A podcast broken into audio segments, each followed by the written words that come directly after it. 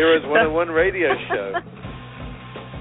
We just want to let it roll, don't we? That funky groove at the beginning. I do.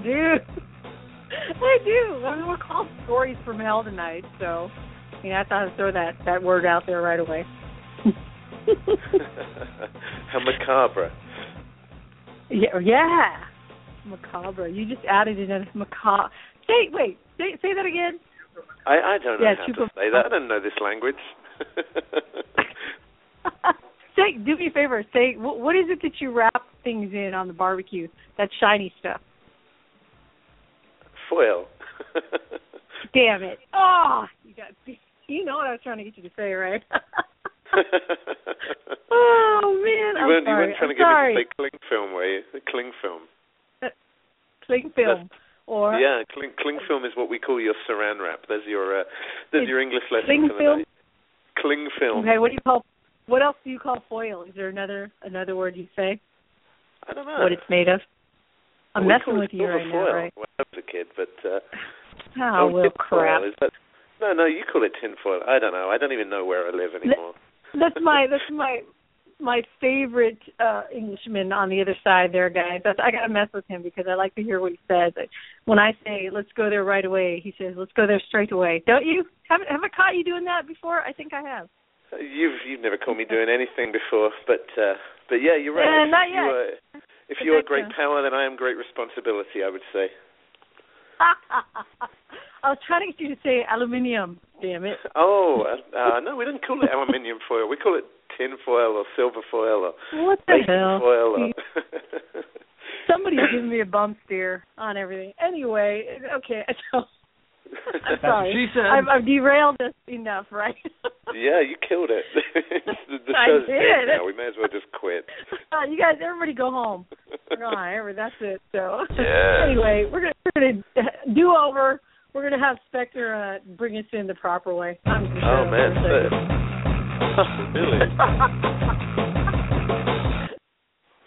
So you know what? I've got to I've got to give you a warning in advance. If if you hear some kind of trickling water in the background, that's that's not me Of having a really badly timed bathroom break here. That's uh that's my sump pump in my back cave trying to uh, rid my house of water that's pouring in the wall at the moment from this crazy crazy storm that's going on here in New York. Right, Good right. Wait, the five-year storm. I read it was called a five-year storm. Yeah, it felt like it's been raining for five years. It just didn't stop. But uh Wow. Wow, dudes. I, I just want you guys to be safe. Uh really, seriously, I've got family out there. You know, you know, I Yeah. when I hear about any type of weather craziness, I know you guys are tough. yeah, we seriously, I, you guys. Yeah, yeah, because you know, I- whenever we're there, and we were just there like a couple weeks ago, um, and I I turned I turned to Vector and I went, you know what? These mother freaking New Yorkers are so tough. I mean, look at these kids. We're walking around in Brooklyn, and there's so many kids walking around at night, and they just have jackets on. It's nothing to them. And you put our little kids out here in thirty-something degree weather, and they're gonna be crying. They're gonna be half passed out because the cold is just freaking them out. But you guys, the kids out there, are like, yeah, hey mom, can we go? Can we go here? Can we go there? I go, look at these. Even the little kids are kicking our asses. Yeah, Wow. man. You know, the the first time I, I moved over to New York three years ago was in the middle of uh, Hurricane Irene, and uh, when we were in the Holy cab. The airport, there was an earthquake. It was in the middle of a heat wave. There was an earthquake in the middle of Manhattan, and and a pretty big one for for our coast, I guess. Right. Um, and then there's Hurricane Irene a few days later, and, and everyone's panicking. You know, fill the bathtubs with water and stealing bottles of water from work to take home with them in case they they dehydrate. And then, like two hours later, everyone's in a bar in the middle in the middle of the West Village, drinking cocktails, hurricanes, and going "fuck you, Irene." Just uh, you know, Right? It's uh, yeah, it's, it's kind of different mentality, I think. Oh, it is. You know us. We have to drive everywhere. You guys, you know, you take. Uh, I was driving home tonight, and I realized how many cars around me. You just had one person in the vehicle, and I went, Yeah. "Wow, we're a bunch of wussies. Look at this." You know, and in New York, I didn't need a car. I've never needed a car anytime I've been out there. You just get from one doorway to the next by taking subway and moving your ass, walking. You know, and it just feels better. So, yeah, uh, yeah, it really does. I'll- yeah, it's. Uh, It you know, does. there's some, there's You guys are in better I- I- shape.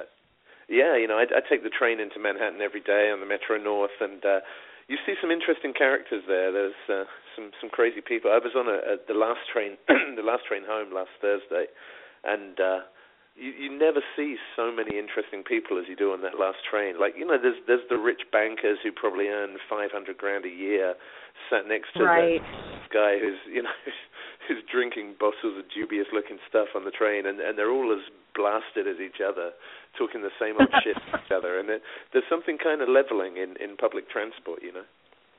Oh yeah, no, seriously, it's it's there's that connection, and even if people are all on their cell phones, they're all on it together. So we're not Yeah. all stuck in individual little, you know, rolling steel like we are over here. It's wow, and then everybody gets brave over here.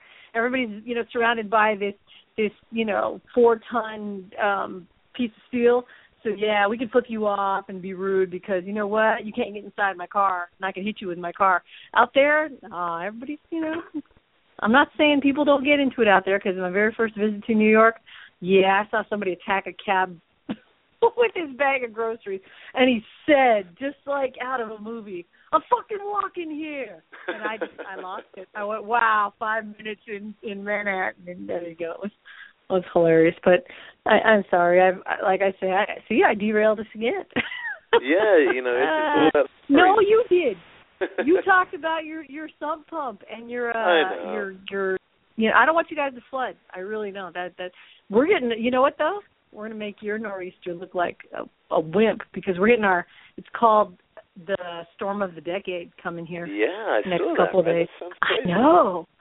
And we're wussies. We're not used to that. So I, you know, people can't drive. They see a few drops of rain, they go, "What the hell?" And then there's accidents and death, and you know. But uh I just realized, who are we? Who are we, Spectre? And what Who are are we doing we? here? Who the hell are we? Mhm. So we are we are the Hero Initiative Group, and we are a bunch of activists and people who get involved in outreach and uh, various community type projects uh, for the betterment of our community. I guess is probably as good as I can explain it. Um, and you know we uh, Yeah, that works. we have we've been called and we've been associated with uh, the real life superhero movement, which you know, for better or worse, I, I, I think it's a good thing. I, you know, I've I've met more uh, more good people through the real life superhero movement than I have through probably any other project that I've ever been involved with in my life. So, you know, I certainly can't complain about that. Um, you know, we don't uh, typically run around wearing spandex, although actually I've got a story tonight that claims that we do. Um, but uh, you know, we we, we, we still like the whole superhero idiom. It's not a bad thing. Excuse me. No, no, no. We we love it. You know what? I'm I'm starting to embrace this this whole cause play cause and, and and we're starting to think of it as cause c a u s e you know um play because you know we're we're dressing uh, but we're doing you know with a cause for a cause rather you know and we don't do it out on the streets. We'll get in more into that you know later but there are people who do and we know and love a lot of them and they hit the streets in their costumes so we're part of that and we are uh heroes radio 101 which this is what we do we talk smack but we try to teach and make you laugh at the same time so oh there you go that's there that's our new bumper we talk shit but we try to teach you i don't know something like that anyway I, yeah, I you know, we're talking about the the whole costume thing. We had a, a show unmasked a couple of weeks ago, didn't we? Where we had uh, just a whole Yeah. host of characters from across, you know, various different activism groups, including real life superhero Oh, yeah. types, and and and you know, there was it was inspiring. I thought there was, uh, you know, there were a lot of good points made for and and against various costumes and uh, you know I think the message that came out at the end was there's always a time and a place for everything and uh, you know just use what works That's right. That's right, absolutely. Um oh, speaking of cosplay, I got to give props to Geek Pile who's in our chat room, uh Geek Pile Radio. They're pretty awesome too and they're that's exactly what they are. They're a bunch of geeks and they talk about geek stuff and they have geek people on there like Lucasfilm people and uh Adventure Time people and and just you know and by people I mean people who create that stuff. So they're pretty cool. But they specifically Vector uh invented or came coined the term cause play. So yeah, there you go. I'm giving you a shout out. Shut up, quit bugging me. um but we uh we love this whole superhero thing and and you know tonight's show is is all about that uh stuff that goes on with that but before that speaking of stuff that goes on um what do you guys have going out there in, in New York? What have we got going New on? York Um, you know, we, yeah, we we had a kind of a big build up to a couple of um, big outreach events around Thanksgiving, and uh, you know, since then things have actually gone a little quiet. Um, one thing that we're really looking to do. Um, and I would encourage any listeners who are interested to get in touch. But it is recruitment for the New York Hero Initiative, um, and this this could be anything from if you want to get involved in the homeless outreach side, if you want to get involved in crime patrols, or or, or just um, if you want to just be one of those people who helps out donating time on Facebook or time, you know, time gathering supplies to give out, you know, whatever it is that you can contribute, whether it's, you know, your cooking skills or, or ingredients to help cook stuff for homeless people. I mean, you know, really whatever skill you have, we, we would value it. There's there's nobody who we turn away and say, hey, you're not good enough for us. You're not, you know, we- we're not looking for, for ex-military crime fighter types. You know, it's uh, just just any Right. person who's got who's got time and goodwill is is the kind of person that we would love to hear from. Right. Everybody's got stuff to add. They so everybody's got something they can contribute to the group.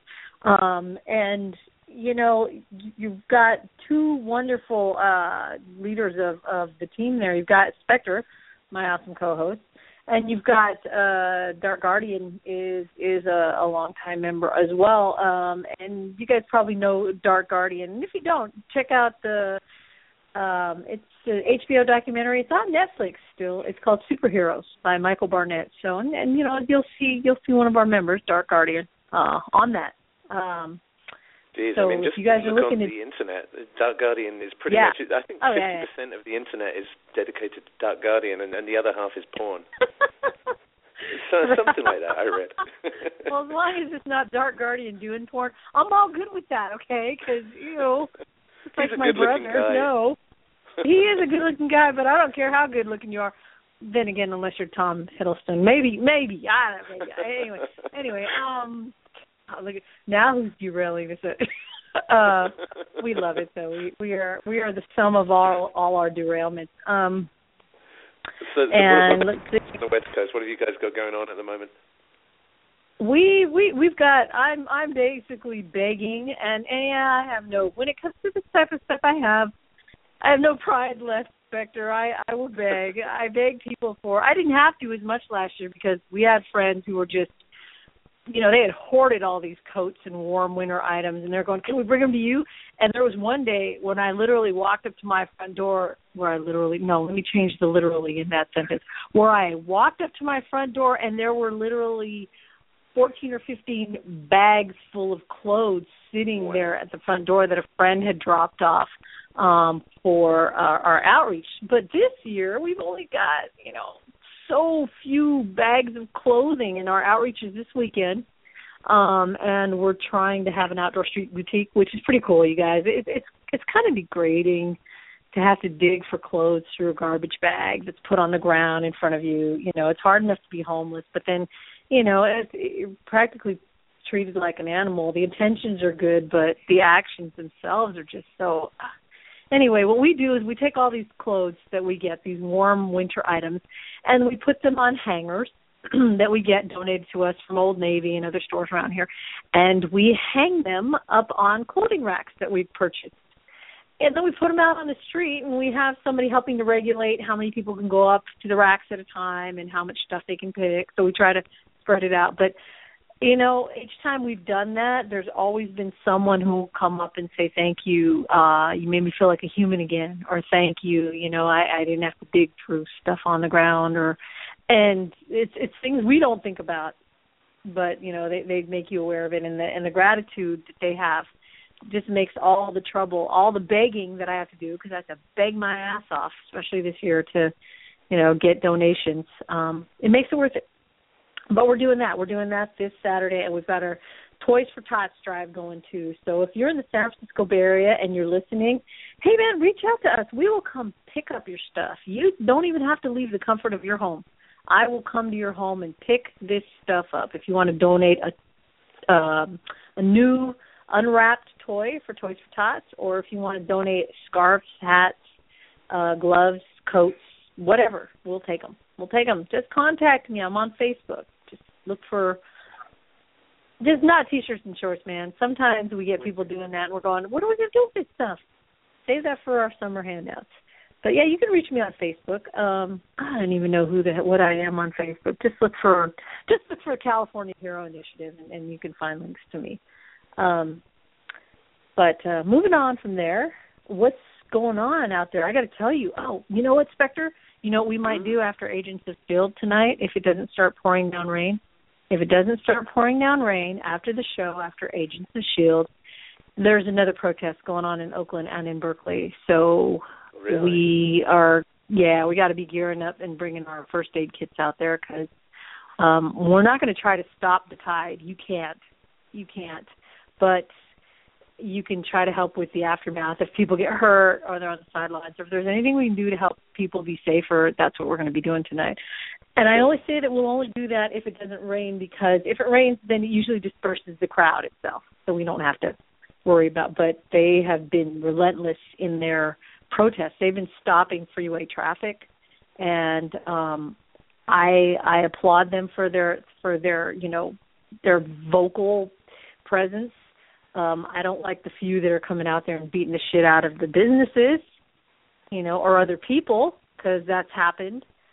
So yeah. if you're listening in and you're doing that, fuck you. Stop screwing up the peaceful protest. You're you're you're directing the energy to um the negative side of everything. So you know. Anyway, exactly. You're, you're undermining what what you were setting out to achieve in the first place. Yeah, yeah. Exactly. And uh, yeah. you know, you so, know, over here it's been, as you say, again, relentless, day after day after day of the protests. And you know, normally, normally with these things, I'm, I'm kind of on the fence. You know, there are two sides to every story, and I'm, you know, I, I like to stay fairly objective. Um, in this case, you right. know, it's just, I was going to say black and white, but that's kind of a bad joke. But um, you know, nah, I get what you mean. Very, very clear who's right and who's wrong in this case, and, and that justice just has not been served. And um, no, I, no. I can just understand why so many people are so outraged. Um, and I must say again, like you said, in in New York, um, the protests have been almost 100% peaceful. You know, I, I go through Grand Central on my commute every day, and uh, they've been having this this thing called a die-in in Grand Central, where they they literally lay down. They're kind of miming being right.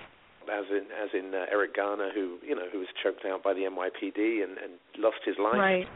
Um, and uh, and they they have you know very meaningful slogans and chants and things and um I, I've been really impressed. You know, the police haven't bothered them too much. There, there doesn't seem to have been any escalation of the violence, um, and the protesters have been very, very calm and, and kind of well behaved, but have also made their point. You know, they've held up commutes, they've held up traffic, and, and you know, really stayed in the public eye. And uh, and you know, I think Mayor Cuomo over here has, has said repeatedly, "Oh, these guys are just going to disperse. They're going to get bored when the weather starts to suck. They're all going to go home."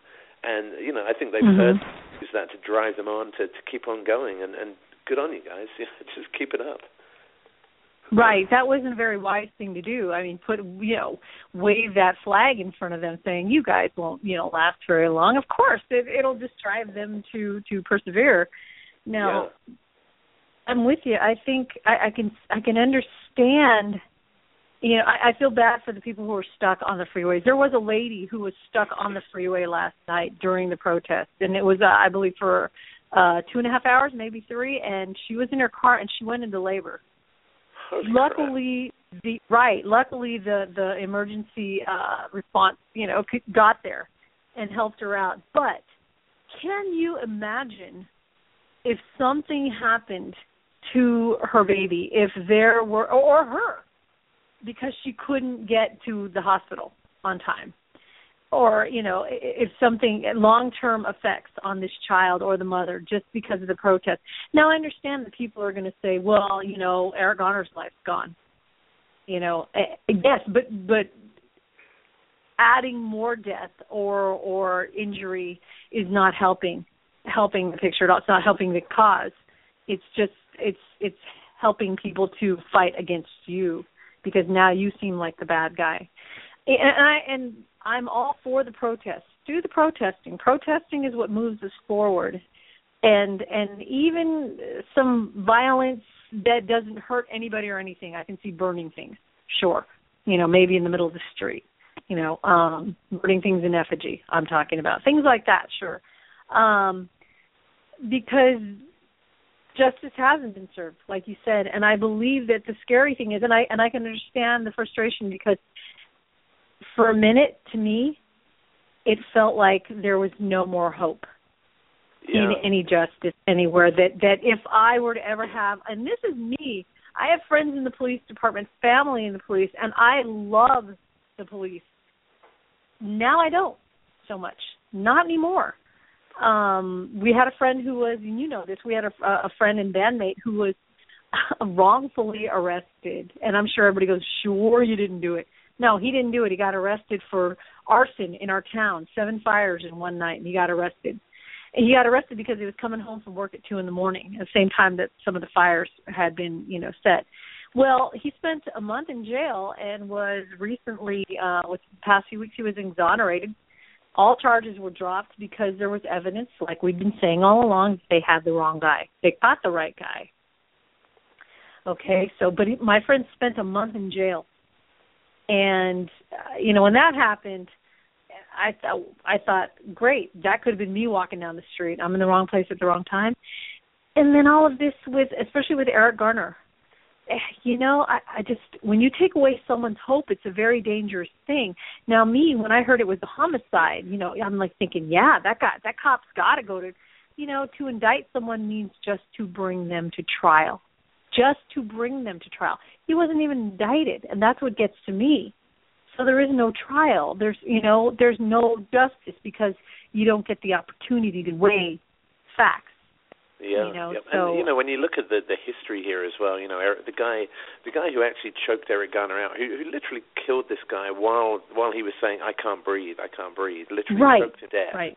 Um, this guy right. has a history of uh, of assault against civilians, of um, uh, of unlawful um, uh, strip searches as well. You know, he's actually just stripped women, you know, in the street and searched them.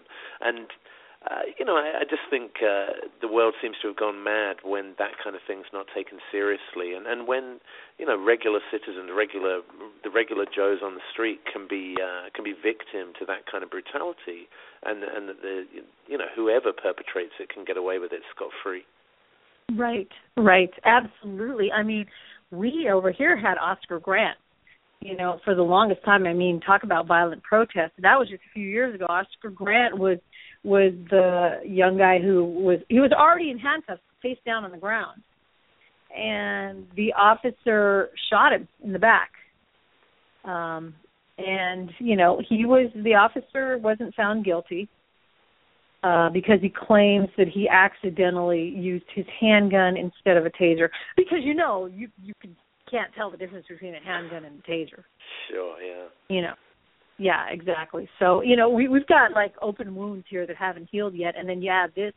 So hope, like I said, you take away hope um of any justice and and it gets very dangerous because then people start to look for their own hope and they start to place it in their own justice, which is yeah. what's happening. I I fear I understand it, but I also fear because, you know, we live right next door to Oakland and uh Richmond, two of the scariest uh crime-ridden cities in the United States. So eh, we'll see. We'll take it day by day. But anyway.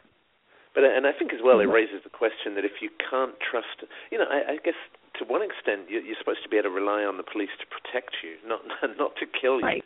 And and but if you can't right. even rely on the police not only to protect you, but even to to you know work with the public in a in a safe and controlled way, and and you know avoid this this kind of crazy brutality um, then then mm-hmm. what, what have you got to fall back on? And uh, and actually, I think some of the stories that we're going to have from people tonight, you know, may kind of uh, elaborate on that point. But uh, you know, I, I think for me that, especially in the in the line of work we do and in the, the type of activities that we have, um, you know, the police is kind of a last line of defense. And if you can't rely on them, you know, what, what do you do there?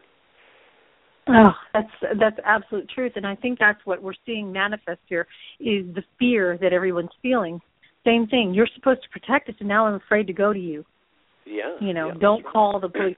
It shouldn't be. Don't call the police. You'll end up getting killed. That should not be what comes to mind when something's going down, and and unfortunately it is. So, Well, and you know, I, I think, um, it, and I'm not trying to say that we uh, we act in any way in a similar capacity to the police, but you know, there, there are times when we, uh, in our role in, the, in in our volunteer work, go up against criminals, and and I say go up against, you know, this may be criminals coming up to us and confronting us on the street. It may be, you know, mm-hmm. maybe drug dealers that we're trying to deal with, and uh, you know, people trying to break into in, break into stores in the middle of a in the middle of a protest, like you say, and um, I, I think the you know the difference in mentality with the way we go about treating those people. Um, probably because we're not in a position of power. We're, we're not people who can say to these guys, "Get the f out of here" and and, and throw them out. Um, you know, we we have to right. work with them on on their level. You know. In a way, I think that makes us more successful. You know, of yeah. course, we don't deal with it day to day, and and you know, I've got to put this out there, this disclaimer that that doesn't mean that there aren't like i said we have police in the family we have police that are friends. There are police not all cops are bad cops or dangerous or you know don't uphold the law properly. There are wonderful police officers out there. It's just these these few are making the rest look bad which happens with us too with people in the real life superhero movement community whatever you want to call us you get a few bad apples and it draws attention to to anything negative you know um and, and it negates a lot of the positives that we do. So um so stories tonight will will highlight that. Yeah that was a good that was a good we're segue. teasing, we're teasing everybody. I know we're going and these stories tonight that we're about to bring up and everybody's going shut the hell up and get to those stories so. So you know and and i i I don't know. It, it, it kind of, you know, we were talking a couple of weeks ago about do we do this show or not? Because I think everyone likes to hear the war stories. Um, my concern was always mm-hmm. that it paints us in a certain light. You know, it. The one, I guess, the one Mm-hmm. problem we've had over the years is being painted as vigilantes and you know, dog the bounty Yeah. hunter kind of characters, and yeah or, or just, yeah just exactly. complete nutbars, you know, who, who just do stupid things and put themselves in harm way. And you know, we we've obviously been trying to get away from that image over the years. Um, so you know, I, I guess our biggest disclaimer in these stories is that you know is don't try this at home. You know, the, these aren't situations that we uh, we try to end up in. This isn't anything we encourage, but you know, sometimes Right. sometimes stuff happens, things go wrong. You know, the best laid plans and, and all that. So. Uh, um, you know, I, I just wanted to say that up front that uh, you know we we have many many patrols where either nothing happens or things happen and everything's completely safe and 100% no issues. Mhm. And this show is about the 1% of nights that go wrong. And that's why we call it stories from hell because that's what it feels like out there sometimes. Everything goes in a slow motion, scary type of hell and that's what we hope to bring you tonight so Oh, that I'm so you scared. You be quiet, Nightbug, who is manning our um board, our studio board, as as he is wont to do on these Tuesday nights. Um, yeah, I, I, you're right. We were talking about this. I'm glad we did it because we're always talking about the positive side of hero work. We're always going, yeah. So we got rewarded just from the good feelings we got from doing this, helping that person, doing that, you know. But we never talk about, yeah, I went home crying, or yeah, I got scared poopless that night and you know et cetera i've already said the f word why am i censoring the s word doesn't make any sense anyway um But yeah, But, you're you're right. yeah. You know, like, uh, and and you meet you meet I, I don't know. I meet a lot of new kids who want to come out on patrol and they want to sign up and they're all into this whole I'm going to be a superhero thing. And and you know, you say to them, oh, we, we're going to give out sandwiches to homeless people. We're going to give a homeless guy some socks and some gloves and. they're- And they're like, boring. Tell tell me about the time a pimp pulled a gun on you, dude. it's like, I, I Right? don't want to talk about that. That was stupid. i know you're trying to put it behind you and and not bring up those bad feelings anymore they want to hear about it because it's exciting stuff yeah i get it so yeah. so with that do you have a story you'd like to share with us call Do in I? Well, Um, and, and oh. actually, before I start running my mouth again, which I'm wont Yeah. to do, um, let, let's invite other people if they want to to dial in to share stories or call us dicks or whatever it is that they they feel like doing. Um, call him a dick. Don't call me a dick because I I'm I'm very vulnerable right now and I I might cry. I'm lying. You call me a dick, I'll call you something back. It'll be fun. Uh Yeah. so to call it Uh, there you. Go. Thank you, Morpheus. Uh, can you play that again? I like that. I like that little yes. new Morpheus. this is new Morpheus soundbite. Yay, Nightbug. Uh, our our call-in number is. Get your pens ready. Ready? You got one? Okay, put your sandwich down. Get your pen. Okay, three four seven three two six nine eight two seven. And you can also join us in the chat room. Chat room, man. We're we're reading those chats right now, and we will respond to you. We've got a few people right now in the chat room and uh dropping some listening. Thanks, chat room people, for being there, and um Geek Power Radio for joining the chat room too. Um, Before we get started, yeah. Geek, right? Geek Pals are anyone regular wanna get out? in that chat room. What did you say about that? What was that, Spectre? Oh, I was saying Geek Pals are regular guests in that chat room, and you know, Yeah, these I, I'm listening to they're them. rock. I'm not a big podcast guy, you know. I listen to music religiously, and it, any anything with people talking tends to put me to sleep, which is probably slightly hypocritical given the circumstances. But uh, uh, so I'm, I'm listening to Geek Pile the other day to the to the zombie episode, and holy crap, was that funny! And I mean, it was just it was everything from uh, you know, are you going to bug in or bug out to uh, to to a born again Christian coming in debating with Teddy Ruxpin of all people whether the That was hilarious, Revelations is going to be? Ed Rising in the Rapture or whether it's going to be zombies, and oh, it was absolutely hilarious start to finish. So It was uh, hilarious. Dude, dude thought it was real. He thought we were actually, you know, prepping for a zombie invasion. That we were all serious about it, and and uh and then he started uh, uh preaching to us about you know revelations and I, I, he was a nice guy, but I don't think you want to talk about that stuff with Teddy Ruxpin. That's not very you know. Teddy For Ruxpin those, for those people who don't know, Teddy, yeah, Teddy, Ted, thank, thank you, Nightbug. Teddy Ruxpin is uh it, look him up, guys. He's an internet sensation, and he's not very um subtle. So he's not the kind of guy you want to get into a, a, a well, you do want to get into a debate, but just be prepared to get your feelings hurt because you know Your fucking feelings, happens. right? you fuck you fucking feel. How does you say Your fucking feelings, yeah. he's he's awesome. First of all, Teddy Ruxpin is a bear, and that's all I'm going to say. And, and no, I don't mean that metaphorically. He's a bear, literally. So, um, yeah, look look him up, Teddy Ruxpin. Uh, so with that, do you have a, uh, a story that you'd like to share, my my esteemed co-host? You know, I do, and and this is really really weird. You know how these these strange coincidences happen. Um, so this morning I wake up and um, a friend of my wife's who knows nothing about this this whole real life superhero thing sends her an article which is called. Uh, here it is. I've got it. It's actually on my Facebook page. It's on the New York Hero Initiative one. It's called "The Secret Life of a Volunteer Superhero." Uh, and the, the subtitle is Meet New York's Amateur Avengers, the nighttime warriors who patrol our parks and safeguard our streets. Spandex and face paint most definitely included. and, uh, What? and I have to say, I have never worn spandex. I'm not even sure in my life if I've worn spandex, and I've never. Not even as a rock star? patrol. Maybe a little bit. Uh, No, you know, I just used to get my kit off on stage and just not not wear very much. Um because I was kind of hairy and sweaty.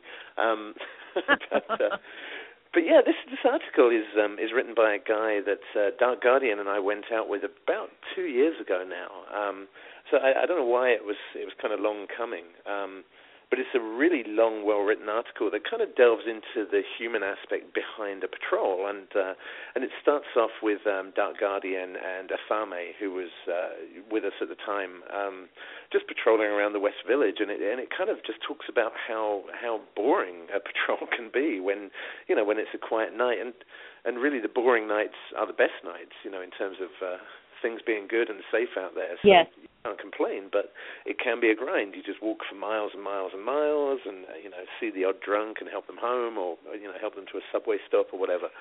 Um, but then the story kind of changes and, and uh, moves on to Harlem, where uh, Dark Guardian and I went out on a patrol, and you know, we were pretty new to the area around there. We didn't really know what we were looking for. Um, and essentially, we ended up going up to a, a park in a Harlem River Park, which is kind of at the very north end of Harlem. Um, if you follow Park Avenue up by uh, Harlem 125th Street station, kind of north of there, and it's a big, it's a really mm-hmm. nice park. You know, they've got a baseball field and a football field, and it's all kind of floodlit in the evenings. And um, so we're walking up there, and, and the floodlights all go out pretty early on, like 9 p.m. or something. and uh, we we walk up to the park and, and decide to walk through it just just on our patrol route. And uh, this this reporter Ali, who's kind of a young guy, you know, maybe late teens, early 20s, um, is with us. And uh, we, we end up walking through the park and we see a whole load of sketchy stuff going on. There's people selling drugs. There's a guy getting a blowjob on a park bench. You know, there's like everywhere around us. There's sketchy stuff going on. There's there's lots of um, of I guess some kind of prostitution going on there as well, whether it's men or women. Mm-hmm. And pimping out going on. So a really, really, uh, probably the sketchiest area we'd seen in, in Manhattan and Brooklyn and Queens combined. Um, so we walked wow. through and we noticed someone was following us. So we, we kind of did a big detour around the park, and uh, eventually the people who were following us kind of uh, gave up and, and moved along. and we decided we, we did a bit more of a tour. We broke up a fight outside some bar and came back and decided that we were going to stand on a bridge that kind of overlooked this park and we were going to try to get photos and video evidence that we could then pass on to the authorities. Um, so we're still on a bridge, and we've got flashlights, kind of big maglite flashlights on us, um, and we're we're taking video footage of the park. And we suddenly hear uh, we suddenly hear a, ton of shouting from down in the park, and, and there's some shouting. Uh, some guy shouting, "What the fuck are you looking for? What the fuck are you looking for?" And it, it's all dark oh, wow. all the lights are out, and we just, you know, we couldn't see a thing. Um, so eventually, this this guy, and he's fairly old. He's probably, you know, I guess, uh, probably in his sixties. Um, comes literally like running out of the park, roaring at us, um, and screaming, uh, screaming about how the lights are turned off. Uh, he was basically saying that the lights are out. You know, you're not fucking supposed to be here. Um, white boys aren't welcome in Harlem anyway. You guys are cops, and kept referring to oh, us no. as well. Um, and he had a cane oh, as well. No. He was like the stereotypical pimp with a cane. Um, so as this guy's giving us some abuse, he kind of comes up onto the overpass and he's pretty threatening. So uh, Dark Guardian takes out his cell phone and phones the cops and says, "Look, you know, there's a there's a pimp threatening me on on this bridge in Harlem." And they said, "Yeah, yeah, we'll send a unit out to deal with it." Um, and this this guy's there about 15 minutes, and, and he it gets it escalates to the point where he literally gets on the phone and asks two of his friends. One of them is called AK, and he asked this guy AK to come down and shoot two white boys outside Harlem River Park. Um, oh wow! By that point, we phoned 911 six times over the course of 15 minutes and told them, you know, this guy's threatening us. He's threatened to shoot us, um, and and gave them the whole spiel. And we ended up just saying to the guy, look, you know, we're we're moving on, we're moving on, it's all fine. And we we walk off the bridge, and um, you know, we're all we're all pretty shaken up by this, the fact that any minute now a car could drive by, you know, and and who knows what these guys have got. And and I mean, the the guy was literally threatening to get people out to shoot and kill us. Um, so we're walking along. We're actually like walking behind buses and things because we're expecting to be gunned down at any minute. And eventually, we, we we're kind of walking away from the scene, and the police phone us back and, and asked if we were all right, if everything was okay. And we we literally said to them, we could be dead by now. You know, it's been 20 minutes since we phoned you, saying that someone was threatening to shoot us in Harlem River Park, and you know, not even a patrol car's turned up to take a look yet. You know, which is is just completely nuts. Um, and well, you know, because it's much easier for them to show up after when everything's done. You know, they can clean up a body easier Yeah. than they can, you know. So yeah, yeah, it's their job to take reports. Nightbug saying. So Yeah, yeah, really. I, and and you know, it even begged the question about had they been paid off to stay out of that area because you know, literally we're walking five blocks south of there into central Harlem, and there's a cop car at every corner. You know, it's just, they're crawling all over the place, and and we got stopped numerous times by people wanting to check if we had weapons with us or not. So, which you know, I have to say, 100% of the time we don't. So it's uh, it's a good thing. But you know, there are, the place is crawling with cops. Um, and uh, you know what what's really crazy and, and really scary and makes this my story from hell is a couple of days later I, I follow the NYPD on Facebook and they announced that that night when we had called it in they had arrested two people outside Harlem River Park and those people had had automatic weapons on them and they actually showed a picture of the weapons haul that they had got from these guys' apartment.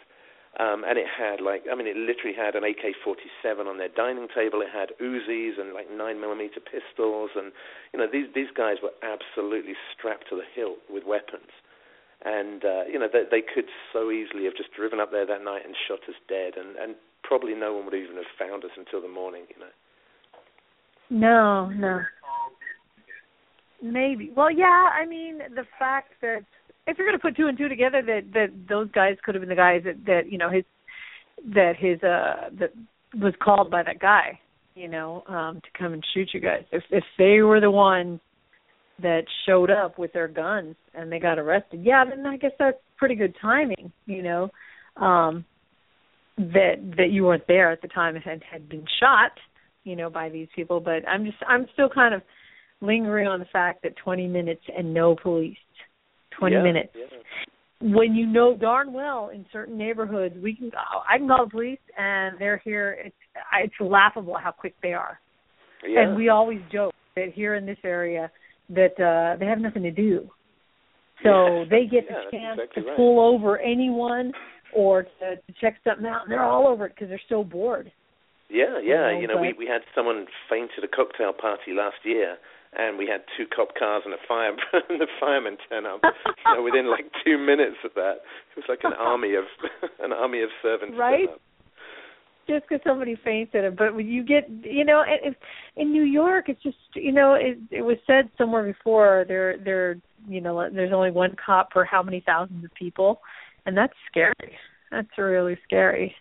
Yeah, Um, you know, I, I must say as well, I'm not trying to put down the cops, and uh, like you said, I mean, bo- both of my parents were in the police when I was growing up, so I, you know, I, I have a very good um, opinion of the police, and you know, we we, and I guess you do as well. We see the police a lot when we're out on patrol. We've, you know, we've helped them out a lot as well. When you see the the poor rookie who's left on his own and and you know is being bombarded by a mob of uh, of just abusive teenagers or whatever, and you know all it takes is a couple of other people added to give them some moral support. Um, so you know I, I I don't want to put down the police on this show and make it a big anti-cops thing. Um, it's it's not not that way. No, but uh, yeah, you know, at the, the same time, 20 minutes after a 911 call, after six 911 calls and nobody turns up, that that seems pretty uh, something's rotten in Denmark to me. Well, that was really considerate of them to call and make sure you're okay after. That's right. That's Yeah, they didn't want to get in the car and Right. check, but uh, no, oh gosh, yeah, that could have turned out really badly, and that's just, you know, people could argue, playing devil's advocate, well, you shouldn't have been there. You shouldn't have been in that dangerous area there. You know, Yeah. leave it to the police. Well, the reason that you guys do go into those dangerous areas is because the police aren't there. The police, you know, you leave it to the police is never going to happen. So yes, we do take big risks by doing things like that. But who knows what you could have you could have helped out with that night? You know, you never know.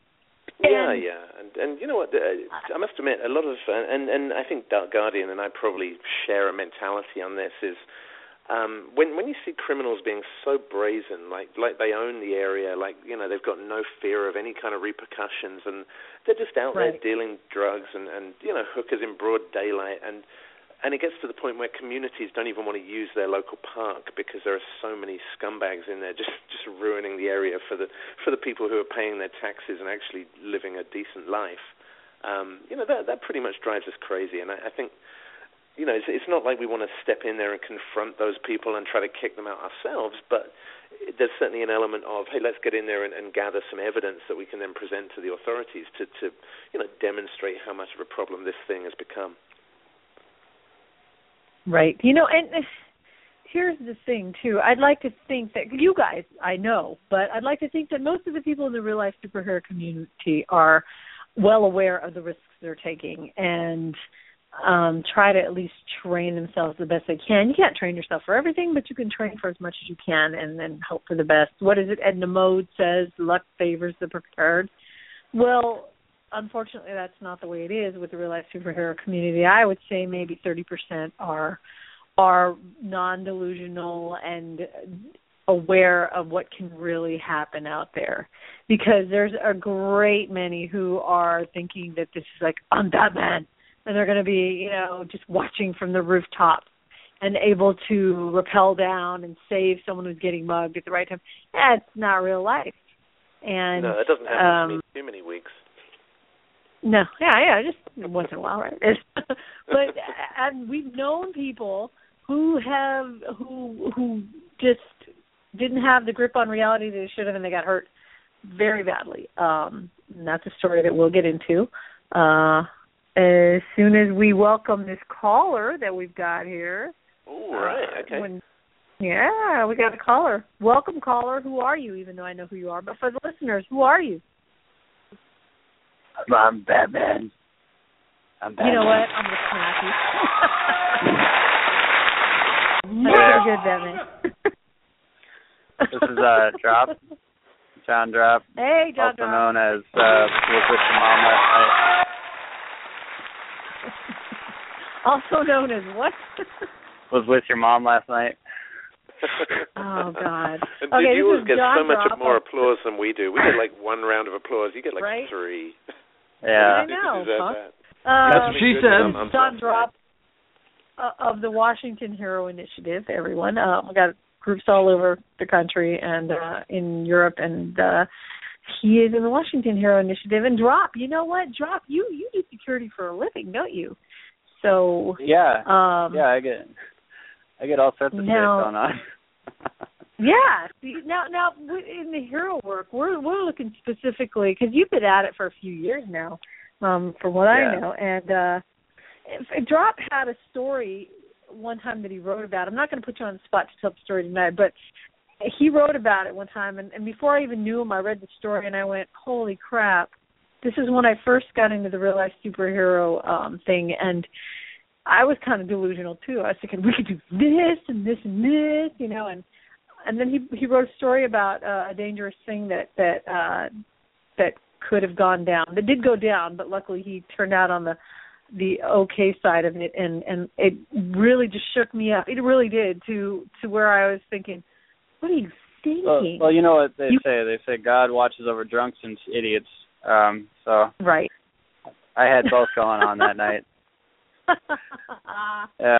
uh, you know what? Can you can Yeah, you tell tell the it uh, now that I put I, I am putting you on the spot. You know, and if you want to, you can you can make it as long or as short as you want. If it's too long, I'm going to tell you because I'm rude like that. But go ahead.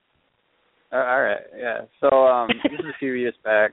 Um, probably right around the time I first kind of got into things. Um, my mom was in town uh, visiting me, and uh, we uh, in Seattle they got this thing called the Underground Tour, and it's pretty freaking awesome. They basically take you underground and you get to get to see all the old tunnels that used to be in Seattle, and that was basically how people got around. Um, until they realized that they were just basically drug, crack, crime dens where people were getting murdered and whatever. So they just sealed them all off. They're still there though, and you can do tours of them. And we were gonna go do that, and our tour guide was sick, so we instead of doing the smart thing and just going home, we ended up staying uh in this area called Pioneer Square and just uh you know checking out girls and smoking cigars and me and my mom have a very special relationship. Uh, but uh, That's awesome. We, uh, yeah. But uh so like it gets a little bit later, around like nine, nine thirty, like not terrible. And uh we're we're heading home and we're like literally kitty corner to the main police station in Seattle, like the big one. The one where like everyone's like, Oh, this is a safe place to be. And I'm on the phone uh with my wife at the time, you know, letting her know, you know, we're at the bus stop, we're gonna be probably home in, you know, half hour, hour or something like that. And uh my mom, I see her with her eyes just really fucking wide, and she's looking over my shoulder across the street. And next thing you know, I start hearing gunshots. I'm like, oh, all right, uh, that's that's Wow. that's happening. And um, so like, you know, I throw my mom into a corner and throw myself on top of her, which she then later on she yelled at me about that. She'd be like, "That's totally messed up. It's supposed to be me on top. I'm the one that dies. You're you're the one that lives." I'm like, sorry. wow. But uh I like your mom. yeah, my mom's she's the shit. Um but uh so so like gunshots they they stop. It ended up being two guys um with a 22 pistol. and they go one way, and then people that were getting shot at, they were going the other way. So like I tell someone, all right, you call 911. Um, and I wasn't going to follow the guys with a gun because I figured that was going to end poorly. So I, I go over and I check down on the people that got shot, uh, or shot at, and was like, hey, are you guys okay? Did, you know, anyone get hurt? And like no one got hit, thankfully. But it, it was later on that I'm thinking about it, and my mom was telling me like, yeah, they were fighting, and like they were fighting, and then the one guy pulled a gun, just started, sh- you know, squeezing off shots. It was like six, seven rounds.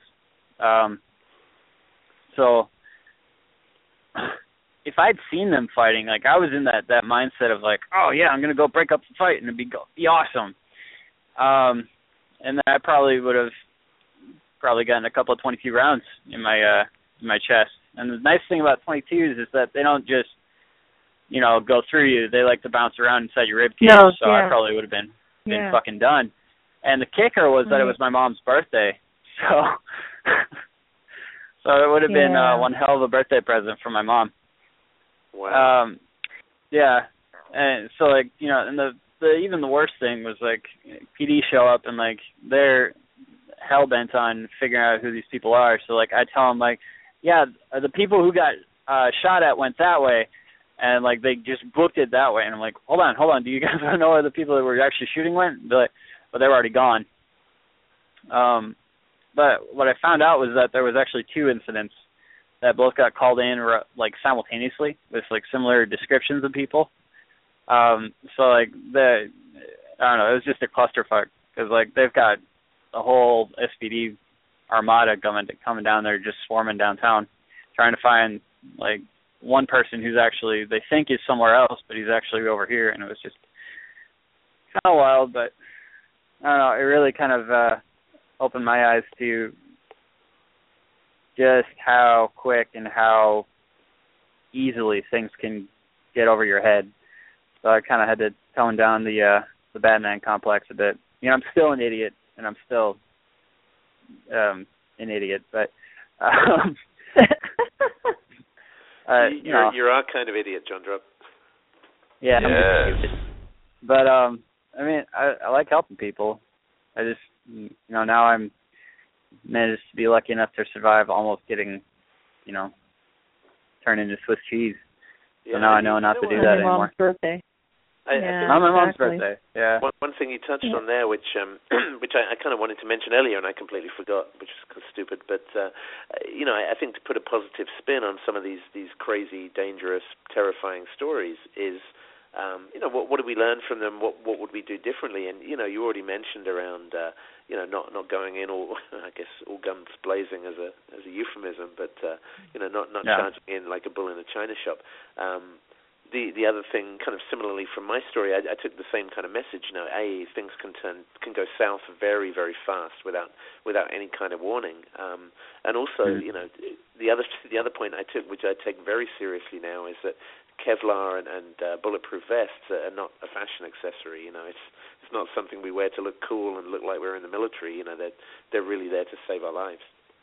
Oh yeah. No, Right. I've I've almost gotten stabbed twice at work and uh uh unfortunately like I haven't been wearing my vest either time. Actually no, I did have my vest the one time it, it happened, but not the other time. And uh yeah, it's uh amazing how much safer you feel when you're wearing one of those things. Yeah. yeah. Because you are, so make sure you wear them from now on, dumbass. I don't want to hear that But against you. Now I'm going They're sweaty. mode They, they make me sweat. Uh, they can smell me. Oh, poor you. You still came home alive at the end of the night. You're a little sweaty. Take a damn shower. Oh, you know what Yes. you wear under that? Wear some wicking material because really it'll Doesn't- pull, pull the moisture away from you. No, I, underneath your I vest. sweat way too much for that. Like they need to make industrial strength, like stink be gone or something for me. material. 'cause it's, well, then you know what? Just, just. So I'm just talking shit. I'm actually. I no, wear no, my no. Wear your vest from now on. I don't want to hear anything that that happened to you because you didn't wear your vest, and we were talking about it right now. Don't make me come All right, over there all and slap you. I'll do it. I'll do it. Yeah, But yeah, I heard about of that makes me want to tell you about stuff. That's because I'll get you up in Washington now. You know, it's Dang kind it, of see? when, Brilliant plan. when you get into this this whole real life superhero gig, um, and or any kind of public safety patrol, whether it's the Guardian Angels or whatever. you know, one of the first things you notice is these guys are wearing Kevlar, and then you go and try to buy some for yourself, and if you're looking at proper military or police style Kevlar, it's like six, seven hundred bucks for a decent bulletproof vest, and uh, you know, who's got that kind of cash lying around? And it's it's very right. easy to say, you know, I'll buy that next month. I'll buy that next month, and uh, it you know, it's probably not worth leaving something like that until later. No, it's not. It's not absolutely. I mean, it's think about it. The one time, the one time something bad goes wrong, you have the vest on. Yeah. You're living to tell about it on somebody's radio show, you know. So it's worth it. Yeah. yeah. And well, besides like, that, we found is, a place that sells them cheaper. So what's it? What was it called? We'll put a link up to it. We Bug and I both got our vests uh, from this place, and I think I spent four hundred on mine, and it is is it a three three? Is that it? Three, yeah. I can't hours. remember. Yeah. Yeah. No, no, mine was. I, I said I had to get a minimum of three, so I think it's a three A, and it's stab, uh, stab and spike proof or resistant. You know, nothing Yeah. proof. So, um, but yeah. So, and and we found that, like I said, mine was four hundred. So you you got to check out this place. It's pretty cool. We, we know Yeah. several people who have gone here. Um, We even bought bulletproof vests on eBay, and and you know, it kind of felt a little bit wrong to me to be trusting eBay with uh, with the, something that could save your life, but at the same time, you know, the, the prices were right, and they seemed to be decent products. So, uh, you know, what can you do? right. Cry, Right. cry yourself Yeah. to sleep. That's what I do. Crush. Aw. Christmas is coming. Who knows? Maybe Santa will be really good to you and get you really anyway. Anyway, um yeah, that story the first time I heard it, uh I it really woke me up and I went, Damn, I would have been the person running across the street to try to break up a fight. And Yeah. you know, so we all saw Stand By Me. Come on, we know what happened to what's his name, Chris? Was it Chris?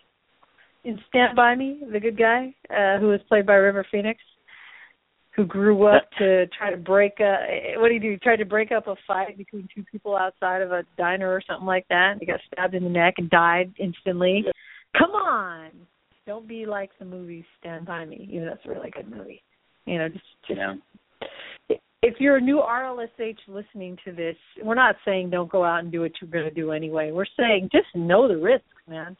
You run into Yeah. something that you're not sure of. You're. We know people who have been stabbed. We know people who have been shot, and we know people who ended up in the hospital. You know, and in the paper, um, all bloodied up from just not knowing when to not enter a situation and Yeah. that's oh, it's safeguard. Is that safeguard armor? I think it, w- it might have been safeguard armor. I'm not sure. Anyway, I think like it's I Guard said, we'll Smart. put up the uh, Guard Safeguard Smart? or Guard Smart. I think I think there's a, an American branch and a British branch. Um, I think they've Can't got trust the different British branch. names. It's like yeah, goddamn British. kidding.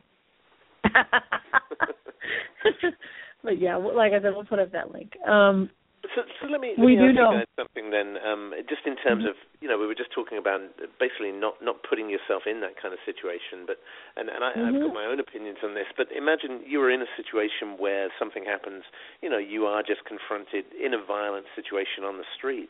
And and you you know you may have someone flash a gun at you, maybe a knife. You know how how do you react to Mhm. that kind of situation and and basically try to diffuse it before it becomes really violent? Yeah. oh, we've had that. And- We've had that. Yeah. You want to go first, drop? Oh, like how do you defuse people flashing weapons at you and stuff? Yeah, yeah. No, if Man, you see one flash, what would you do? Yeah. Like I don't know. For me, I always try and like there's a, a book called um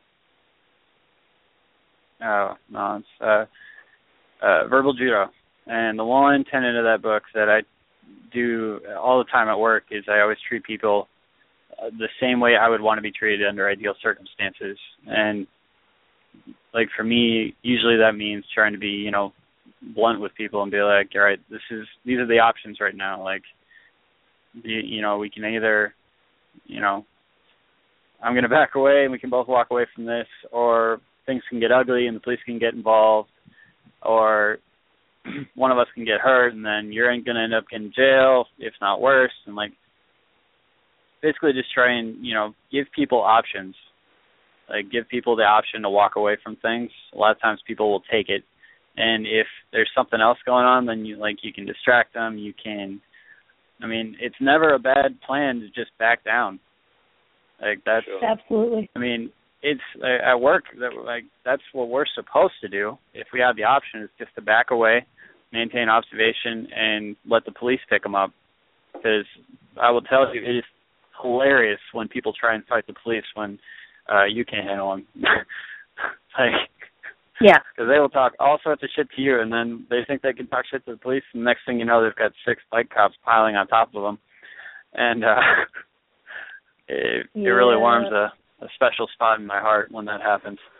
Um, now, I, I I agree with that. We, I when we were uh, when we worked Occupy um, Oakland during the big Occupy movements and Occupy San Francisco, um, we had uh, we we had taken before they let you work uh, security there, and security is neutral. Security does not necessarily support the Occupy movement. It does not necessarily support the um, you know the police. Whatever. It's just there. We're just there to keep the camps um, Yeah. safe you know? And so there is de-escalation training that they made you go through uh led by a couple of people from the Suigetsukan dojo. Um Mike and Melissa at the time uh from Oakland's Suigetsukan dojo were uh, teaching de-escalation courses there if you wanted to be you know security. And so we took them and they I have to echo what you said drop because they did say give people options you know and with your hands, you know, shown, not threatening, uh, you can back away. And you know, when we teach our students, we teach them that too. That's one of the first things we teach them is there is no shame in your game if you back off, if you live to tell another, you know, tale another day, um, because your freaking ego didn't get you killed. So Yep. um if you have a way out, take it. Take it. So, so Hey, yeah, any fight you live, you live to tell Yeah, talk about is a won. fight you win. Exactly. You win. So you that's exactly it. Uh, you hear that, newbies out there? You win if you can, and, and, and that's why it's always good to have an exit because if you need to take that exit, you can take it. Now, Spectre, you were saying, what would you do? It, it did, you know, it's it's happened to us and people we know where we've seen people who um either tried to show that they were brandishing the weapon or, or you know tried to act like they had one hidden somewhere and such and we've been like okay see ya yeah yeah we gotta go we uh drop were you with us that time that somebody came at us down an alley um in san francisco during a needle pickup No, i know we had a no, you're. we had a bigger group with us, but yeah, I, I know it. It was our one of our other guys, and Spectre. That's that's one of our stories. Is when we were doing our needle pickup, we had a big group with us. Sometimes that's to our detriment because people see big groups and they get scared. So we tried to make it seem like we were just a big group walking through the the alleyways, you know. But at the same time, we were looking for needles. Um, but there was a big guy on um he was obviously on a high or either coming down something bad was going on um whatever drugs he was on he saw one of our members of the group as a nazi what do you call him he said Oh, like a he- like a he- frogman or. oh yeah he he completely thought that, that one of our guys was a nazi for some reason and he got really violently angry and started storming at us like he was going to do something. So, you know, we did, you know, there were a ton of us and we could have taken him, but he was a really big guy and kind of scary. We gave him his alley. Like, you know, man, it's your alley. We'll see you later. You know, even if we could Yeah, I take mean- you down, what's what's the point?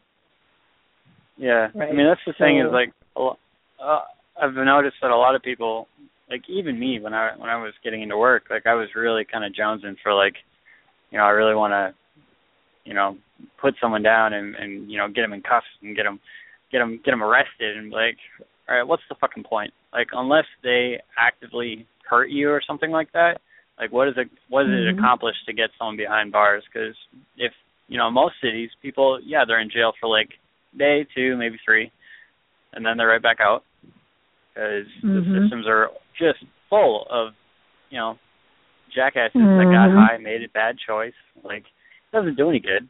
I mean, all it does is just stroke your uh your ego for like half a second, Right. and then and meanwhile you've you know contributed to fucking someone else's life up who's already having a hard time with things. Like that's like that's that's really something I really harp on with people is be like, all right, I mean, really consider like what is the big picture.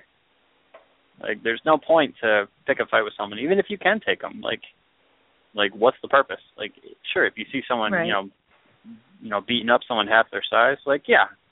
Oh, Put sure, down, put 'em sure. in- then put 'em in a hole. someone else's area. Right, exactly. But if but Put if in it hasn't- even happened yet, not yeah. a chokehold. yeah. No, it's Uh, a vascular neck restraint. Yeah, yeah. Uh, Does not put any damage on on the trachea. exactly. But no, that's a good point. Don't you know? Do what you can and then stop. Do what you can that's safe and then stop. There's no reason to just oh man, the adrenaline. We've seen it. The adrenaline gets flowing and people just lose their shit and they're out there and they hurt somebody or they get hurt. Um we heard of a, a one guy who who kind of went out on a patrol. I think you guys will know who this is, and uh, happened to take something stupid because Spectre had mentioned you guys are 100% weaponless when you're out there. Yeah, absolutely. Um, yeah, we we literally take mag lights and uh and you know first aid kits and and that's it. Right. Yeah, because you're not out there to. Well, this guy took a shotgun with him, so now I bet you know who I'm talking about. And he he went out and he was pretty well known right in in the real life superhero community uh very vocal. And he he always advocated you know taking a gun with you. And i just i never agreed with that but uh he ended up getting into an altercation with someone at a trailer park. And and of all things it was over loud music that someone was playing in the trailer park. And anyway he got into it with the resident of the trailer park and and uh you can read about this in the news. All you have to do is google the name bee sting. And you know it's public knowledge because he the the the shotgun during the altercation the shotgun discharged and it went around went into a trailer uh and and luckily luckily there was no one there to get that round you know um to get hit by that round. So no one was hurt but he did get arrested. And i believe he did a little bit of time for that. Uh but that's that's something. I would say when i think of uh things that go wrong i'd say that that is a prime example but it was also set up to fail from the beginning. If you're bringing a loaded shotgun with you on real life superhero patrol, you're you're kind of the accident asking to happen. Yeah, Yeah. You, you know what? I think you've got to also look at um, how you would be perceived for doing for taking those actions. You know, in any other circumstances, and you know, any other person just walking down the street with a shotgun into a trailer park or something, you think this guy's nuts. You know, you, you don't think of that person as a hero. You think you think of them as quite the opposite. You know. Well, everyone's seen, you know, Yeah. Tarantino movies, and that that's basically the next Tarantino movie. Like it, it, it just writes itself. We Yeah. just need like, Yeah. uh, God, what's her name? Uma Thurman. We just need her to be in there somehow, and uh, Yeah. we'll have we'll have the next cult cult hit. Uh, like Yep. people don't see people with like open carried firearms as at least the, a lot of people don't see openly carried firearms as like oh that's something that uh I don't have to worry about like Right. if you're gonna get right. into an argument with them like uh, it's, it's it's just a bad fucking plan like at least It is, at it least is. conceal carry yeah conceal And- carry and- shotgun that, that'll work well in the exactly in the vein of bad, you know, bad planning. Uh, along that vein, there's there's also there was another story. Oh, excuse me, story that um we were we were almost uh what ringside to to um witnessing, and it was during it was during Occupy again uh time. Uh, we had teamed up with another group out here in Northern California to try to um you know just help with the protesting and help keep the peace and such and and Nightbug and I were on our way from our hometown um to to Oakland um you know to get out there and take our shift in the uh in the patrol park around the camp and as we were driving on my motorcycle, we uh see all these red lights behind us. They they aren't sirens. There aren't sirens going off, but there are red lights. And we hear this these this you know these loud engines coming near us. And they they happen to be police car engines and we pulled over. What did we lose track at? 40 50? We counted 50 cop cars zipping by us. They had obviously been staging in our town to head out to occupy so we knew that that was going to be one of the nights that they had the uh that they had the raid. Because we were we were watching out for those nights because we didn't want to get caught in all the tear gas and all the craziness because people were getting shot you know and they're getting really hurt with the with the rubber bullets or the beanbag bullets whatever they are. Whatever they are they hurt. And and they can you know somebody got a skull cracked uh from being Crap. close to one of those. Yeah so um we didn't want to be there. So we we tried to um contact we tried to text the the people that we know that were heading out there and we said hey um do not head out there. They're they're heading out. There's going to be you know they're going to have one of those raids tonight. Well we had one guy from the other team. It was it's not our team. It was uh the other team that we teamed up with who decided that he was gonna what were his words nightbug you're gonna have to help me with this because you still have all those texts don't you? He yeah because nightbug says you need to get out of there man. They're on their way. And his words back to nightbug were unless i want to see some action. So That- he decided he was going to see some action and stay and then we said okay man be safe. It's not the smartest thing to do because it's going to get crazy there and, and sure enough the next morning we get a phone call from his teammate looking for him. And then we're all worried. Now we're all going okay what the hell happened to him? Well then we get a phone call about 15 minutes later and his teammate said that he had seen his shield. He actually brought a captain america shield to occupy.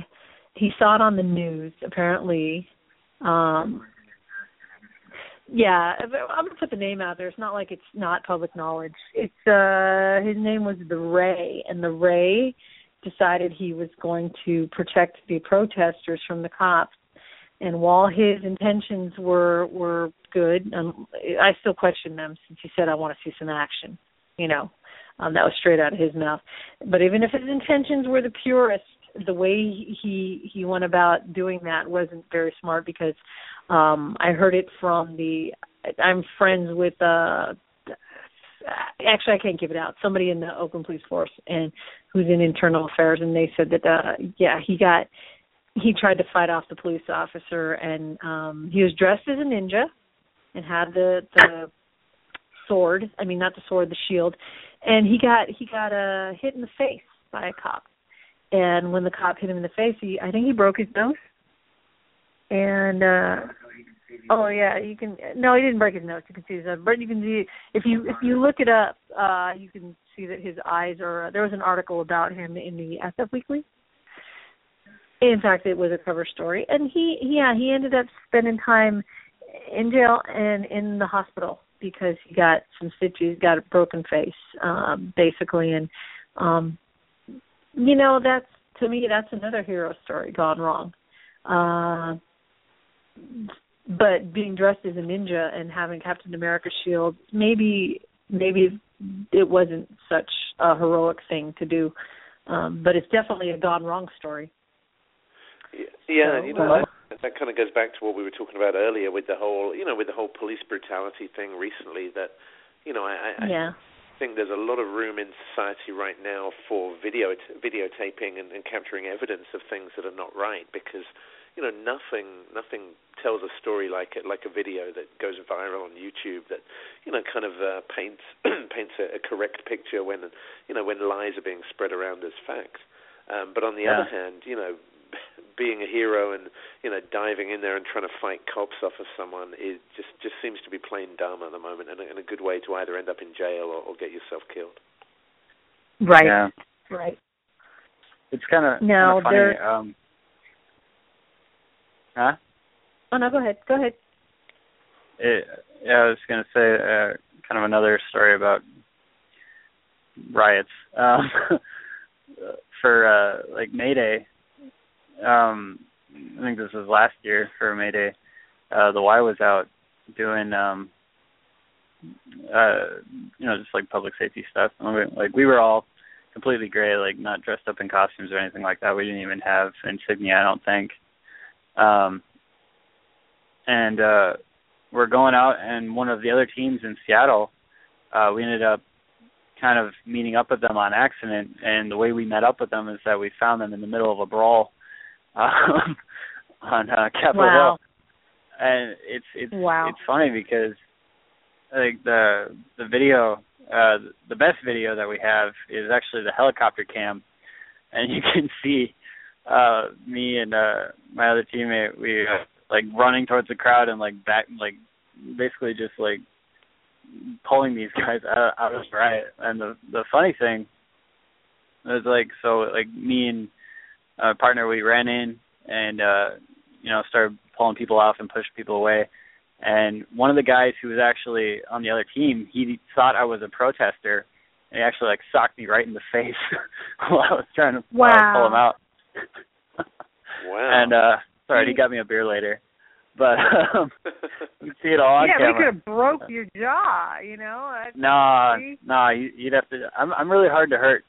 Um, but uh, yeah, no, it, it was really interesting because like it the frustrating thing about it was like the video only showed like everything that had happened after stuff started. It didn't show how things started. And Hmm. I think even if there was video of how things started, I think it would still be open to misinterpretation because, like, you know, depending on the angle and depending on how close you are, and like, there's all sorts of stuff, and it's uh, it's really a double-edged sword to have video of stuff like that because sometimes it'll just show all the bad parts and it won't show the, you know, the whole picture, and Right. yeah. So like for one thing that I, I wish a lot of people that did did this stuff did was just write reports.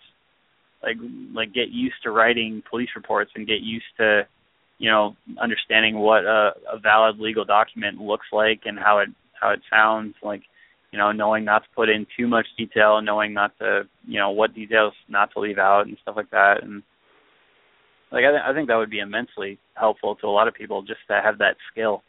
Because I mean, even if there is video, it can always be misinterpreted. Like look at the the Eric Garner video. Like yeah. I mean, to most Right. people that looks like a chokehold, and like to you know, a lot of people, I mean, it looks like a vascular neck restraint that may have been put on a little bit off to the side, so it you know may have done damage, but not enough. I mean, you can go either way on it, but like there's there's always leeway. So like really, what it comes down to is you know how well you can articulate. That's you know it's CYA. Can you articulate? Cover your ass, right? Yeah, yeah, Yeah. I agree, and I I think also on the video topic as well. You know, there there is a, a high degree of risk in in taking video, and you know, it, it just kind of reminded me when you were saying that about the the protests. Um, Guardian and I got involved in a really similar thing in in Brooklyn last year, where uh, again a, a young colored kid was shot dead by the police, um, and you know it was one of these ambiguous things. Again, they said he had a gun. He you know, witnesses said that he didn't, and uh, there was kind of a back and forth. But the the community was was incensed, and it it, it was kind of one in a long line of um, the the black community feeling like they were being victimized by the local PD and uh, you know, who who obviously are largely white, and and it became a, a whole kind of race thing. And uh, there were there were days and days of, of protests and riots down in Brooklyn. So uh, so Dark Guardian and I went down there, and we decided that as there had been reports of police beating up the protesters, we would take uh, take some GoPros down with us. And, and capture some footage. So we had these GoPros strapped to our chests as we were walking around, and a lot of the protesters decided that because you know Dark Guardian and I are both very obviously white guys, you know we're kind of as white as you can get, and um, and and they decided that we must be cops, you know undercover cops trying to capture behind the scenes footage of the protesters or trying to capture faces or something, and they they literally uh, kind of pulled us into a corner, and there were seven or eight big guys surrounding us. Um, just ready to, to just beat the crap out of us uh, because they, they decided that Wow. we were cops and we couldn't say otherwise. Um, Holy hell! and really the only way we got out of that was just talking our way out by saying, look, you know, we're doing a public safety patrol. We're just trying to keep everyone safe. You know, we we we were working with a couple of people from the Red Cross who were there that night as well, and you know, just by just by trying to put a voice of sanity in there, we talked it down and, and ended up just walking along as part of the protest and getting on with the people. But it was really really touch and go there for a minute. Yeah. Oh, sure, sure. Because you know, if they're thinking that you're recording against them. Woo, yeah. You know, yeah. it's easier to talk to one person than it is to talk to an angry mob. So I'm glad it didn't go down badly there too. Yeah, it kind of makes makes me wonder about the value of almost having like a positive public presence. Like, I mean, normally, at least when we do stuff, like we try and you know keep our names out of, out of all possible things, but it, it kind of makes me wonder if like you had like a track record with like police reports and you know video and whatever. Like it seems like that would be very helpful. Like if for whatever reason you know something just went terrible, like it seems like it would be good to have you know not only like you know have your friends and family be like no he's a really good guy he mows the lawn he doesn't wear his underwear two days in a row like but actually having like you know police reports that like hey, you know this guy did this he you know, it was a verbal de-escalation situation. Like, I, I, food for thought that I am actually going to start doing. I think so. There's there's that. No, you should. You know why? This is this is what this is proof in in your theory. Um, the what recently happened to my friend uh Stephen, who was arrested, you know, um, wrongfully accused of the arson, you know, that we were talking about earlier in the show. Um, everything that he had done up to that point only painted a, a good picture of him. You know, yes, you can have all your friends and family be witnesses for you, character witnesses. Um, but you know, when they went looking through his stuff, because they did, they they they went through his apartment the police and then they uh um they took his computer and and if you've got nothing that that's uh you know tying you into any any negative or criminal activity. That's that's a plus because they're looking for it because they really looked for it on him. So if you're keeping records of your good deeds dude you never know when that's going to come into you know especially especially if you get arrested for something. It's it's good to have all that. So yes I would say start keeping records of of every good deed that you do. Um and and Facebook, put it on Facebook. There's nothing wrong with that. Some people see it as bragging. I see it as that was evidence that people yeah. people look through that and all you can see is good stuff, you know? Yeah. So, yeah, I would agree. You know, it's less like uh, it's less like ego feeding and more just like record keeping, I think. Well, I mean, you yeah. could make a coffee table book and like give it some nice bronze like gilded hinges and like I'm I'm sure it would really go over well if you ever brought like in-laws over or something like that. Like then it would be ego feeding. Mm-hmm. yeah, yeah, exactly. Sorry, um, I'm, I'm tired.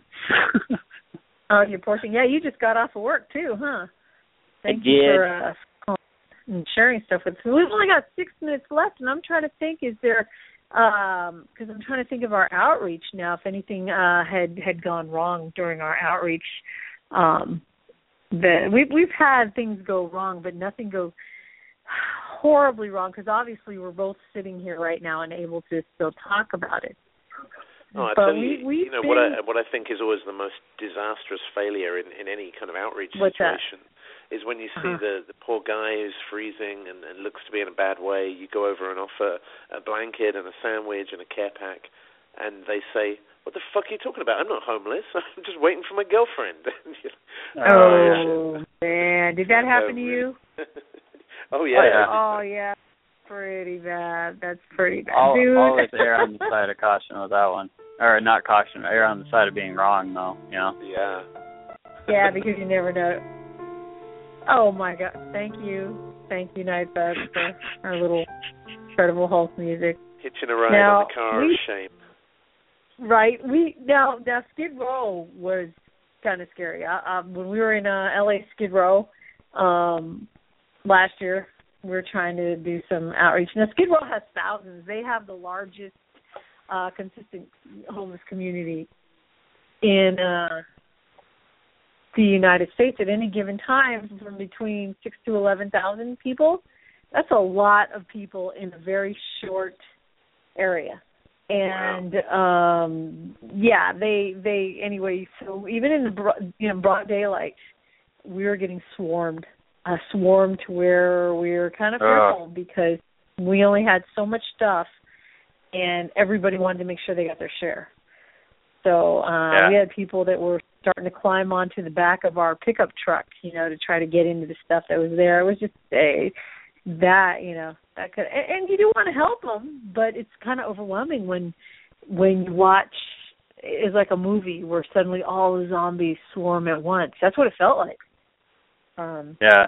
So yeah, even during outreach, you have to be careful. You know, little kids always want to join us on outreach.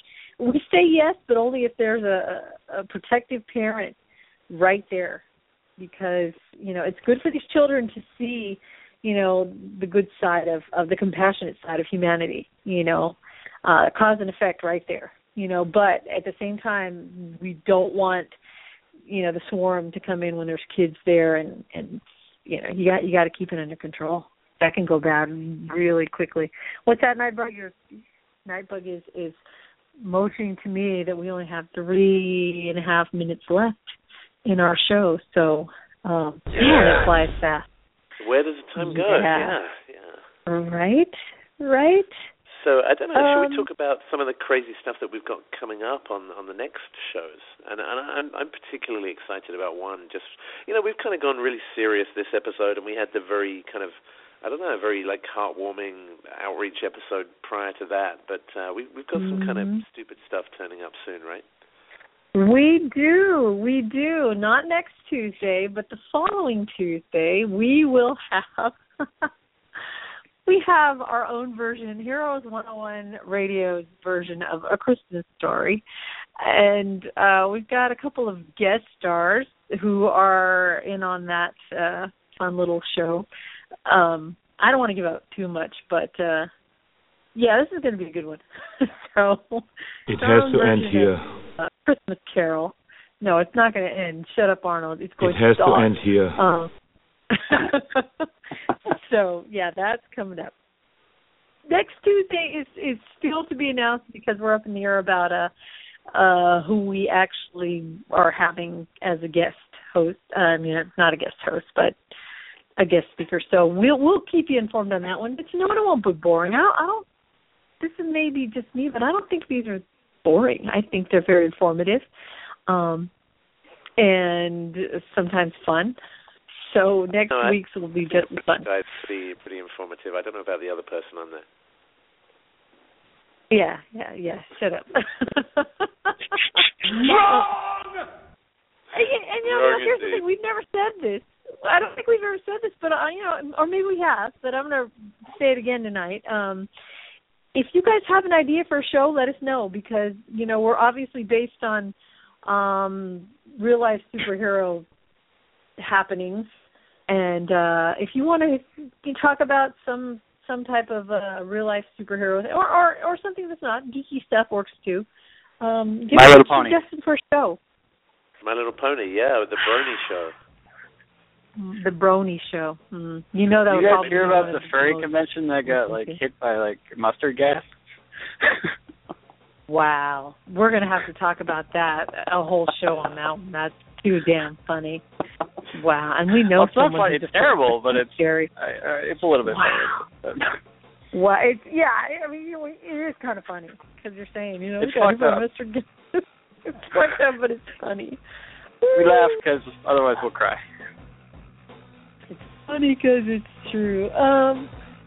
Anyway, with that, yeah. So so look forward to that. Look, uh, you and you can catch any of our other shows. Uh, we have archives of everything. If you want to learn about basic self defense, you want to learn about superfoods, if you want to learn about nightclub safety, if geez, we've got everything. Check out our archives. They're all on iTunes. They're all you know Heroes 101 Radio. Um, they're all podcasts. You can listen to them on your way to work and such. But uh, with that, thank you, everybody. Thank you, John Drop, for calling. Thank you for people in the chat room. We appreciate you checking us out. Um, Thank you, Nightbug on the soundboard. I always forget that guy. I know, because he's so good at doing his job. We don't have to. And thank you, my my British co-host, my favorite Englishman. Oh, Cheerio. thank you very much indeed as well. well, you guys have a good night. Talk to you next yeah, week. thanks. You guys have been awesome. We'll uh, talk soon. Bye. Bye. Bye. Bye. Bye. Bye. Bye. Au revoir.